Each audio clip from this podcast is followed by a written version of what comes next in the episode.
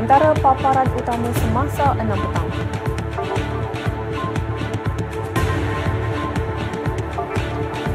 Sultan Selangor zahir duka cita terhadap kenyataan Presiden PAS.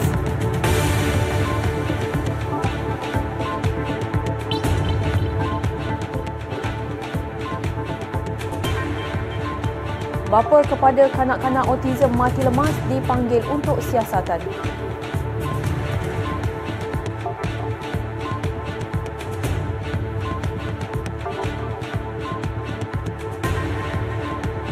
Salah laku seksual, jurulatih para renang direhatkan.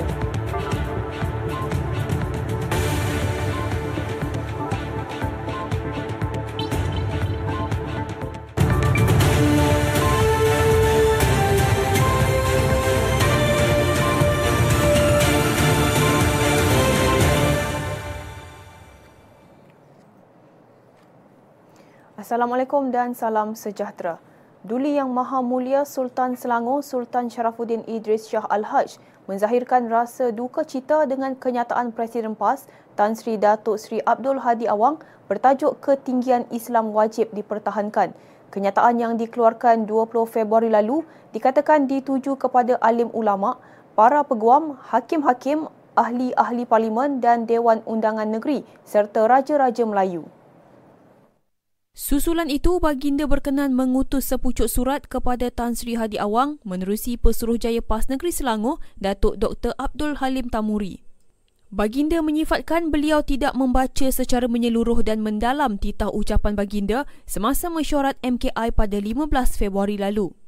Kenyataan sinis Tan Sri Hadi Awang itu secara tidak langsung mengaitkan titah ucapan baginda dengan sikap raja-raja yang perlu berwawasan kepada kehidupan akhirat dan tidak mengejar kepentingan dunia semata-mata adalah satu kenyataan yang amat tidak bersesuaian dan tidak beradab. Kenyataan tersebut bukan sahaja mengelirukan, malah boleh menjurus kepada perpecahan umat Islam di negara ini. Sultan Selangor turut menasihatkan Tan Sri Hadi Awang agar tidak mengulangi perbuatan menghina Raja-Raja Melayu melalui kenyataan-kenyataan beliau. Lagi perkembangan tempatan sebentar lagi. Seterusnya, polis akan mengambil keterangan bapa kepada kanak-kanak autism yang ditemukan lemas di Tasik di Sipak Petaling Jaya selasa lalu bagi membantu siasatan. Ketua Polis Daerah Petaling Jaya, Asisten Komisioner Syahrul Nizam Jaafar berkata, dua saksi yang menemukan mangsa sudah diambil keterangan. Polis menerima aduan berhubung kehilangan mangsa pada jam 6.30 petang semalam daripada seorang lelaki tempatan yang juga bapa kepada mangsa. Pengadu memaklumkan anak lelakinya berusia 5 tahun yang juga pemegang kad orang kurang upaya OKU Autism disedari hilang ketika bermain dengan kembarnya di sebuah taman tasik rekreasi kira-kira jam 3.30 petang. Mayat mangsa dijumpai orang awam dalam keadaan terapung di permukaan tasik pada jam 6.50 petang kira-kira 4 meter dari tebing tasik. Punca kematian mangsa diklasifikasikan sebagai mati lemas dan siasatan ke atas suspek akan dijalankan mengikut Seksyen 31 kurungan 1 kurungan A Akta Kanak-Kanak 2001 atas pengabaian dan kecuaian oleh penjaga.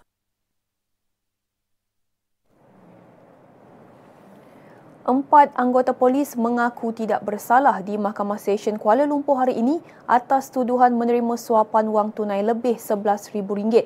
Mereka dikatakan menerima wang itu sebagai balasan untuk tidak mengambil tindakan terhadap seorang wanita warga Bangladesh yang memiliki pasport palsu. Korporal Muhammad Fariduddin Ibrahim, 43 tahun, Sarjan Muhammad Hashifuddin Mat Nadirin, 39 tahun, Lance Korporal Muhammad Suhairi Hashim, 30 tahun dan Korporal Matthew Kilat, 36 tahun, membuat pengakuan itu selepas pertuduhan terhadap mereka dibaca di hadapan Hakim Suzana Husin. Mengikut pertuduhan, kesemua mereka didakwa dengan niat bersama menerima suapan iaitu wang tunai RM11,700 daripada warga Bangladesh Mat Masud Abdul Latif sebagai dorongan untuk tidak mengambil tindakan undang-undang terhadap Bai Syaki Aktamim kerana memiliki pasport palsu di Balai Polis Jalan Tun Razak pada 9 malam 21 Ogos lepas.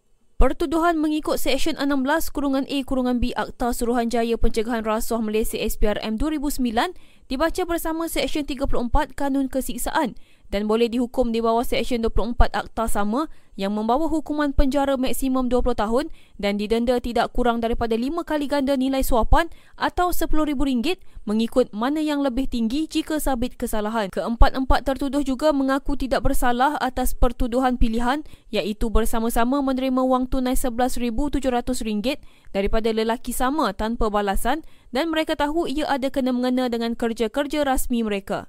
Kesalahan itu didakwa dilakukan di lokasi, masa dan tarikh sama mengikut Seksyen 165 Kanun Kesiksaan Akta 574 dibaca bersama Seksyen 34 Kanun Kesiksaan yang boleh dihukum di bawah Seksyen 165 Kanun sama yang memperuntukkan hukuman penjara maksimum 2 tahun atau dengan denda atau kedua-duanya jika sabit kesalahan. Pendakwaan dikendalikan pegawai pendakwa SPRM Afika Abdul Razak manakala Muhammad Fariduddin diwakili Peguam AS Daliwal Muhammad Hashifuddin diwakili Peguam Wan Aizuddin Wan Muhammad manakala Muhammad Suhairi diwakili Peguam Salim Bashir dan Matthew tidak diwakili Peguam. Terdahulu, Afikah menawarkan jaminan RM15,000 dengan syarat tambahan kesemua tertuduh menyerahkan pasport kepada mahkamah sehingga kes selesai dan melaporkan diri di pejabat SPRM berhampiran sebulan sekali sehingga kes selesai. Manakala ketiga-tiga peguam dan Matthew memohon jaminan rendah. Mahkamah yang menetapkan sebutan kes pada 25 April ini membenarkan jaminan RM6,000 dengan seorang penjamin bagi setiap tertuduh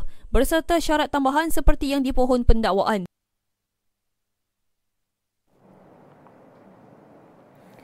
Jabatan Kastam Diraja Malaysia JKDM Kelantan merampas 3.007 kg ganja bernilai kira-kira RM7,517.73 dalam bungkusan di sebuah pusat kurir di Rantau Panjang. Pengarah JKDM Kelantan Wan Jamal Abdul Salam Wan Long berkata, pihaknya menerima maklumat daripada orang awam sebelum memeriksa pusat kurir berkenaan. Tambah beliau, bungkusan berisi ketulan mampat daun ganja kering itu dipercayai untuk edaran tempatan dengan nama dan alamat penerima diletakkan tanpa maklumat pengirim. Berdasarkan berat ganja yang dirampas, ia boleh diedarkan kepada lebih 15,000 penagih dan siasatan kes berkenaan masih diteruskan bagi mengesan pemiliknya. Kes disiasat mengikut Seksyen 39B Akta Dadah Berbahaya ADB 1952 yang memperuntukkan hukuman mati atau penjara seumur hidup dan tidak kurang 15 sebatan sekiranya tidak dijatuhkan hukuman mati. Sepasang suami isteri dihadapkan ke Mahkamah Magistrate Seremban pagi tadi atas empat pertuduhan mencuri di sekitar Port Dickson bulan lalu. Tertuduh Amirul Mukminin Mustafa 38 tahun dan isteri Nur Asidah Zaidi 38 tahun yang tidak bekerja bagaimanapun mengaku tidak bersalah selepas pertuduhan dibacakan di hadapan Magistrate Syed Farid Said Ali. Mengikut pertuduhan, mereka mencuri iPad dan telefon bimbit milik seorang lelaki di kawasan parkir pantai Batu Lapan Teluk Kemang Port Dickson pada 20 Januari lalu. Tertuduh juga didakwa mencuri harta kepunyaan seorang wanita iaitu komputer riba selain menggunakan kad pengeluaran wang automatik ATM milik mangsa. Selain itu, mereka turut didakwa mencuri kamera dan lensa jenama Sony di bawah jagaan seorang lelaki di hadapan Banglo Maybank Blue Lagoon Teluk Kemang Port Dickson pada 4 Februari lalu. Mahkamah menetapkan jaminan RM10,000 bagi kesemua pertuduhan dan sebutan semula kes ditetapkan pada 26 Mac depan.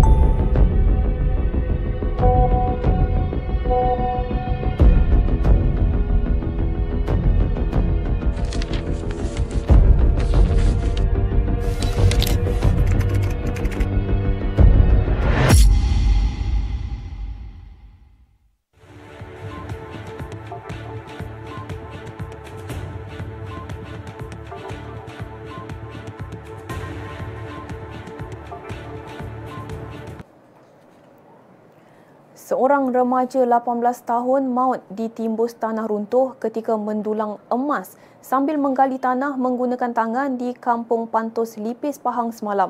Kejadian berlaku ketika mangsa Budiman Johan bersama empat rakan dipercayai mencari emas di sebuah ladang milik pihak berkuasa kemajuan pekebun kecil perusahaan Getah Rizda berdekatan kawasan pembetung parit. Ketua Polis Daerah Lipis, Superintendent Azli Muhammad Nur berkata, lima sekawan itu dikatakan pergi ke lokasi terbabit kira-kira jam 3 pagi semalam. Gelongsoran tanah berlaku menyebabkan dia tertimbus dan difahamkan rakan-rakannya membantu menarik mangsa keluar dari timbunan tanah dan membawanya pulang ke rumah. Hasil pemeriksaan pegawai perubatan klinik kesihatan Sungai Koyan, remaja tersebut disahkan telah meninggal dunia. Mayat mangsa dibawa ke Hospital Kuala Lipis dan hasil bedah siasat mendapati punca kematian akibat kesukaran bernafas. Seorang lelaki maut selepas kereta dipandunya terbabas sebelum melanggar pembahagi jalan di kilometer 141 Lebuh Utara Selatan Menghala Utara berhampiran juru Bukit Mertajam awal pagi tadi. R. Aravin, 26 tahun yang memandu kereta jenis Toyota Vios disahkan meninggal dunia di lokasi kejadian akibat cedera parah. Jurucakap Pusat Gerakan Operasi Jabatan Bomba dan Penyelamat Malaysia JBPM Pulau Pinang berkata, pihak bomba menerima panggilan kecemasan berhubung kejadian itu pada jam 3.43 pagi dan mendapati seorang lelaki tersepit di ruang pemandu. Mangsa berjaya dikeluarkan kira-kira setengah jam kemudian dengan menggunakan peralatan hal. Pasukan perubatan yang berada di lokasi mengesahkan mangsa telah meninggal dunia dan mayatnya dihantar ke Hospital Seberang Jaya untuk bedah siasat. Polis menahan 16 individu termasuk dua wanita disyaki terlibat dalam kegiatan mencuri kabel dan pelbagai komponen di sekitar daerah Seremban sejak tahun lalu dengan nilai keseluruhan rampasan berjumlah kira-kira 1.5 juta ringgit. Ketua Polis Daerah Seremban Muhammad Hatta Cik Din berkata, penahanan suspek berusia 25 hingga 50 tahun pada 21 Februari itu, susulan kes kecurian DC power cable di Taman Kelab Tuanku membabitkan kerugian RM10,000. Modus operandi kumpulan tersebut adalah mencuri kabel milik syarikat telekomunikasi dan beberapa komponen termasuk radio remote unit RRU, bateri lithium dan kabel wire. Tambah Muhammad Hatta, komponen-komponen yang tidak boleh dijual semula akan dijual kepada kedai besi buruk. Kes disiasat di bawah Seksyen 431 Kurungan A dan Seksyen 379 Kanun Kesiksaan. Dalam pada itu, mana-mana syarikat telekomunikasi serta orang awam yang mempunyai maklumat berkaitan kes kecurian kabel ini untuk tampil memberi keterangan kepada pegawai penyiasat kes di talian tertera.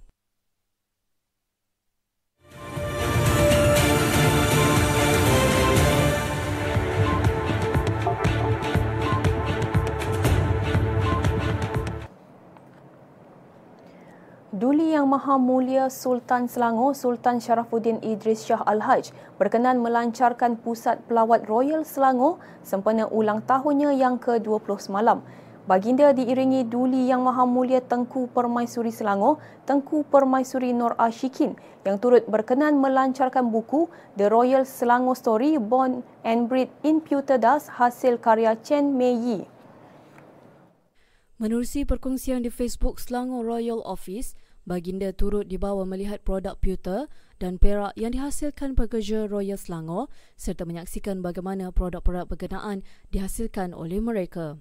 Sejak ditubuhkan pada 2004, Pusat Pelawat Royal Selangor telah menjadi destinasi global yang terkenal selama dua dekad kecemerlangan, inovasi dan komitmen untuk melihara seni kraft pewter.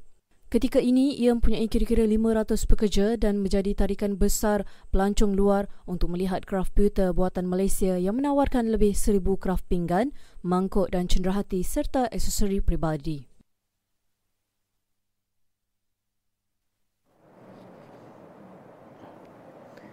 Pihak berkuasa tempatan PBT boleh mengambil tindakan penguatkuasaan terhadap mana-mana kilang yang tidak membuat pemutihan mengikut syarat ditetapkan. Exko Kerajaan Tempatan Datuk Eng Swee Lim berkata, tindakan penguatkuasaan bersepadu itu akan dijalankan bersama Agensi Tenaga Nasional Berhad TNB dan Air Selangor untuk pemotongan bekalan elektrik dan air.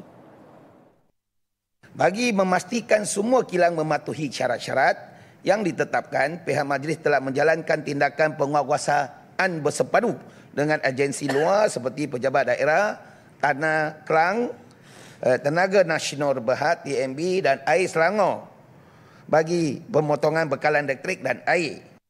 Menurut Datuk Siu Lim, sejumlah 277 kilang haram dikesan tidak memohon pemutihan di Dewan Undangan Negeri Sementa, manakala 347 kilang lagi masih dalam proses. Beliau juga telah mengarahkan semua PBT termasuk pejabat daerah dan tanah mengeluarkan borang 7A proses rampasan tanah melalui borang 7A sebagai tindakan tegas kepada pengusaha kilang yang sambil lewa. Datuk Eng Swee Lim berkata demikian bagi menjawab soalan tambahan daripada Ahli Dewan Undangan Negeri Sementa Nur Najahan Muhammad Saleh berhubung usaha kerajaan negeri memastikan pengusaha kilang mematuhi syarat yang ditetapkan Selangor. Kerajaan negeri dalam perancangan memberikan insentif kepada majikan yang menyediakan pusat asuhan atau pendidikan awal kanak-kanak di tempat kerja atau di kawasan yang mempunyai permintaan tinggi. Exko Pembangunan Wanita dan Kebajikan Masyarakat Anfal Saari berkata, insentif tersebut akan mengutamakan pengusaha-pengusaha taska serta tadika swasta terhadap kualiti pembayaran kepada pengasuh atau guru-guru. Uh, kerajaan negeri sedang dalam perancangan untuk memberikan insentif kepada majikan. Uh, kita memahami bahawa uh, keprihatinan operator ataupun pengusaha tadika swasta ataupun taska ini uh, sebenarnya pada kualiti pembayaran kepada pengasuh ataupun guru. Jadi insentif kerajaan negeri bukan memberi subsidi kepada ibu bapa tetapi lebih kepada operator taska dan mungkin tadika. Beliau berkata demikian bagi menjawab soalan tambahan daripada Ahli Dewan Undangan Negeri Morib, Rosnizan Ahmad berhubung usaha dan bantuan daripada kerajaan negeri dalam menjaga kebajikan pengusaha taska dan tadika swasta. Menurut Anfal, sehingga Disember 2023, sejumlah 1,051 taska berdaftar dan beroperasi di Selangor dengan 20 buah daripadanya beroperasi di pejabat swasta sebagai Taman Asuhan Kanak-Kanak Taska Swasta TTKS. Dalam pada itu, katanya, kerajaan negeri juga menetapkan sasaran jangka panjang iaitu berkolaborasi dengan majikan di Selangor bagi mewujudkan dua taska dan dua tadika di setiap daerah.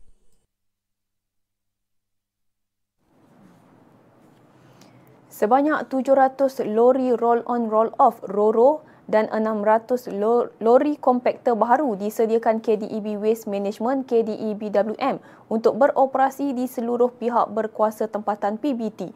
Exko Kerajaan Tempatan Datuk Eng Swee Lim berkata, penyediaan aset berkenaan susulan penyambungan kontrak syarikat pengurusan sisa pepejal itu dengan semua PBT selama tujuh tahun berkuat kuasa 1 Mac.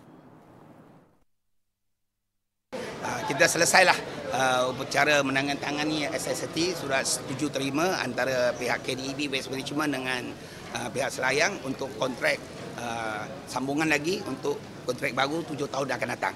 Ya, sebelum ini dah tujuh tahun, ini tujuh tahun lagi. Mana kalau lengkap ini semua 14 tahun lah. Jadi ini satu hari yang bersejarah untuk MPS di mana dia eh, memberi sokongan dan uh, dukungan penuh kepada hasrat kerajaan negeri uh, untuk kita memastikan pengurusan sampah lebih teratur. Majlis uh, Bandaraya di Raja Kelang kita dah selesai hari itu uh, bulan 10 tadi uh, last year. Ini untuk uh, PBT yang kedua uh, Selayang. Petang ini kita akan ada di Ampang untuk yang ketiga dan menyusul sebab dia berdasarkan kontrak yang sebelum ini kita tanda tangan dia dah tamat ikut peringkat jadi kita akan pastikan selesai semualah ya. sampai tempoh. Dato' Eng Swee memaklumkan Majlis Perbandaran Selayang MPS menerima 49 lori kompakter dan 20 lori roro manakala Majlis Perbandaran Ampang Jaya MPAJ menerima 44 lori kompakter serta 3 lori roro. Tambah beliau, Majlis Perbandaran Kajang menjadi PBT yang menerima jumlah perkhidmatan tertinggi iaitu sebanyak 120 lori roro dan 100 lori kompakter. Beliau menjelaskan tempoh lanjutan kontrak bagi MPS bermula 1 Mac 2024 hingga 1 Mac 2031 manakala MPAJ bermula 16 Mac 2024 hingga 16 Mac 2031. Katanya kerjasama erat antara kerajaan negeri, PBT dan KDEBWM diperlukan untuk memberikan perkhidmatan yang terbaik demi kesejahteraan rakyat. Beliau berkata demikian selepas menyempurnakan majlis menandatangani surat setuju terima perkhidmatan kutipan sisa pepejal antara KDEB Waste Management dan Majlis Perbandaran Selayang untuk tempoh tujuh tahun di lobi Menara MPS malam. Turut hadir pengarah urusan KDE BWM Datuk Ramli Tahir dan yang di-Pertua MPS Datuk Muhammad Yazid Sairi.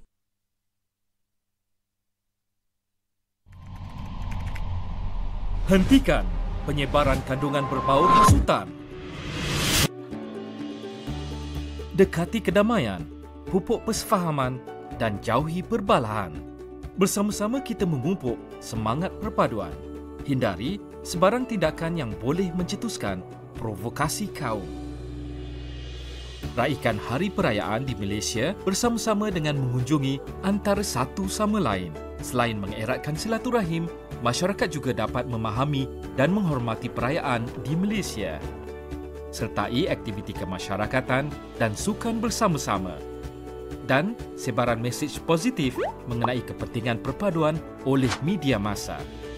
Sekiranya terdapat maklumat kandungan sensitif berbaur agama, bangsa dan institusi diraja atau 3R, laporkan kepada Suruhanjaya Komunikasi dan Multimedia Malaysia SKMM.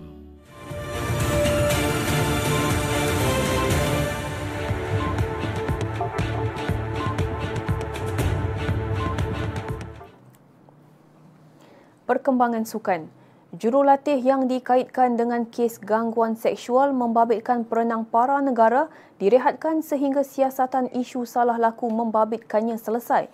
Menteri Belia dan Sukan Hannah Yoh berkata, sebaik laporan berkenaan diterima baru-baru ini, Pegawai Perlindungan Majlis Sukan Negara MSN mengadakan perjumpaan bersama atlet terlibat bagi melindungi hak mereka menerusi kod sukan selamat. Beliau menegaskan pihaknya akan mengambil tindakan sewajarnya terhadap jurulatih berkenaan sekiranya terbukti bersalah menerusi siasatan pihak polis yang sedang berjalan ketika ini. Tambahnya, sebahagian atlet renang para negara masih mahukan khidmat jurulatih itu untuk terus mengemudi pasukan dalam persiapan kesukan Paralimpik Paris 2024 pada 28 Ogos hingga 8 September depan. Bagaimanapun Hannah berkata MSN akan meneliti permintaan berkenaan sebelum sebarang keputusan dibuat terutamanya apabila ia melibatkan keselamatan atlet. Hannah turut menegaskan tiada jurulatih baru dimasukkan dalam Majlis Paralimpik Malaysia MPM bagi mengganti jurulatih berkenaan. Kedah Darul Aman FC menarik nafas lega apabila isu penunggakan gaji musim lalu sudah diselesaikan. KDAFC memaklumkan pihaknya sudah mendapat kelulusan pembiayaan dana bagi tujuan tersebut. Menurut Presidennya Tan Sri Dr. Muhammad Daud Bakar, KDAFC diberikan tempoh sehingga 5 Mac 2024 sebagai tarikh akhir penyelesaian gaji tertunggak bagi tahun kewangan 2023 iaitu sebelum mesyuarat Lembaga Pengarah MFL pada 6 Mac 2024. Ujar beliau meskipun kelab bergelut dengan isu kewangan pada musim lalu, pihak pengurusan KDAFC tetap fokus melakukan segala persiapan pasukan berkenaan untuk musim 2024-2025. Pasukan Liga Super KDAFC juga merancang untuk memulakan latihan bagi pramusim 2024-2025 pada minggu depan. Atlet berbasikal negara Muhammad Shah Firdaus Chahrom dinobatkan sebagai olahragawan pada Majlis Anugerah Sukan Johor kali ke-30 semalam. Pada majlis yang berlangsung di Pusat Konvensyen Antarabangsa Persada Johor itu, atlet menembak negara Nurul Shasha Nadiah Muhammad Amin turut dinobatkan sebagai olahragawati. Kedua-dua mereka berjaya mengalahkan dua calon lain bagi dua kategori yang berbeza iaitu Muhammad Anik Kasdan, Eng Ziyong bagi kategori lelaki. Manakala bagi kategori wanita, Siti Nur Adibah Akmal Muhammad Fuad dan Mumtazah Syahidah Syamsuri. Muhammad Syafir Daus dipilih berdasarkan pencapaiannya mengharumkan nama negara apabila berjaya menempatkan diri di ranking ke-12 bagi acara Keirin dan pecut di Temasya Sukan Olimpik Tokyo 2021 selain meraih pingat gangsa di Sukan Commonwealth Birmingham 2022. Buat Syafir Daus, ini merupakan penobatan kedua selepas penobatan pertama diterima pada 2019. Sementara itu, Nurul Syasha Nadia meraih gelaran itu berdasarkan pencapaiannya menggondol pingat emas 10 meter air pistol wanita pada penampilan sulungnya di Sukan Si Hanoi 2022. Selain itu, penembak berusia 20 tahun yang berasal dari Batu Pahat Johor itu turut menyumbang 4 pingat emas buat kontingen Johor dalam beberapa acara menembak. Pada anugerah sama, Kelab Bola Sepak Johor Darul Takzim JDT turut mendominasi kategori pasukan lelaki terbaik.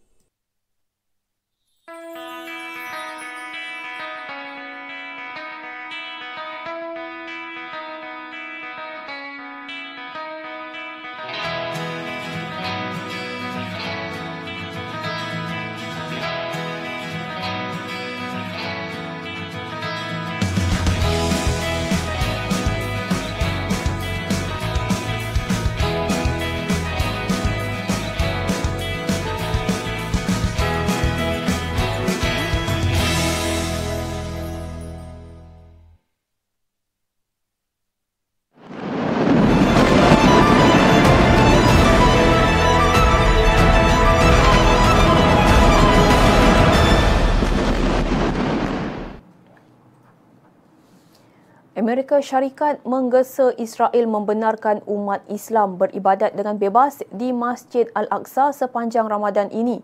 Jurucakap Jabatan Negara Matthew Miller berkata, pihaknya menggesa Israel memudahkan akses ke tempat ibadat tersebut untuk acara keagamaan yang aman. Menurutnya, ia bukan sahaja bukan perkara yang betul untuk dilakukan, malah secara langsung dapat menjamin keselamatan Israel. Amerika Syarikat mendesak perjanjian sebelum Ramadan bermula di mana Israel akan menghentikan serangan di semenanjung Gaza dan tebusan yang diculik pada 7 Oktober akan dibebaskan. Terdahulu, seorang menteri sayap kanan, Menteri Keselamatan Negara Israel, Itamar Ben-Vir, mencadangkan untuk menghalang rakyat Palestin dari tebing barat beribadat di Masjid Al-Aqsa.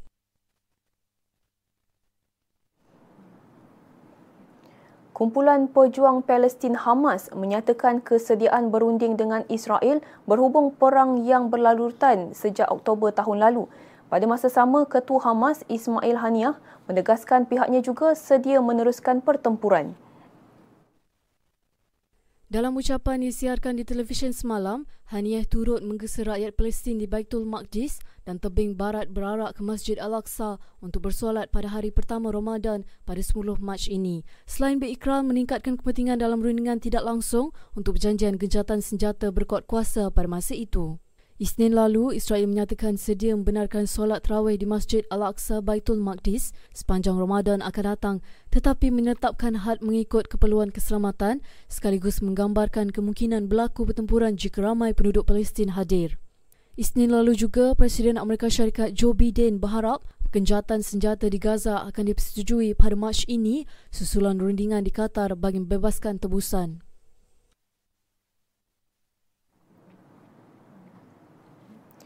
Akibat kekurangan bahan api, Hospital Kamal Adwan iaitu satu-satunya hospital di utara semenanjung Gaza terpaksa dihentikan operasi. Perkara itu disahkan Kementerian Kesihatan di Gaza melalui satu kenyataan yang dikeluarkan semalam. Penutupan hospital tersebut menyebabkan penduduk di wilayah berkenaan tidak dapat menerima perkhidmatan dialisis, rawatan intensif, penjagaan pediatrik, perubatan dalaman, penjagaan kardiologi, pembedahan am serta perkhidmatan kecemasan 24 jam. Sejak serangan 7 Oktober lalu, Israel telah membunuh hampir 30,000 penduduk Palestin dan menyebabkan kemusnahan besar-besaran serta mengakibatkan kekurangan barang keperluan. Sementara itu, Kementerian Kesihatan Palestin memaklumkan kematian di Gaza akibat perang Israel-Palestin hampir mencecah 30,000 mangsa dengan semakin ramai kanak-kanak maut akibat kekurangan zat dalam perang yang berlanjutan hampir 5 bulan ketika pengantara menegaskan perjanjian gencatan senjata antara Israel dan Hamas mungkin berlaku dalam beberapa hari lagi, Pertubuhan Bangsa-Bangsa Bersatu PBB memberi amaran mungkin sudah terlambat bagi menangani krisis kemanusiaan di Gaza. Menurut jurucakap Kementerian Kesihatan Ashraf Al-Qudra, Dua kanak-kanak maut akibat dehidrasi dan kekurangan zat makanan di Hospital Al-Shifa di Gaza serta menggesa tindakan segera institusi antarabangsa bagi mencegah lebih banyak kematian seumpamanya. Jelasnya lagi, jumlah kematian kebeluran dalam kalangan kanak-kanak meningkat kepada enam iaitu sekurang-kurangnya lima daripada mereka di utara wilayah yang dikepung sejak beberapa hari lalu. Pengantara berkata perjanjian akhir mungkin boleh dicapai bagi gencatan senjata sebelum permulaan Ramadan yang dijangka bermula pada 10 atau 11 Mac ini. Berita itu tadi mengakhiri semasa 6 petang hari ini. Sebelum berpisah, kami tinggalkan anda dengan visual 8 juru terbang bersaing dalam perlumbaan suit jet pertama di dunia yang berlangsung di Dubai baru-baru ini. Dengan itu, saya Syazah Atika Ibrahim. Assalamualaikum dan salam hormat.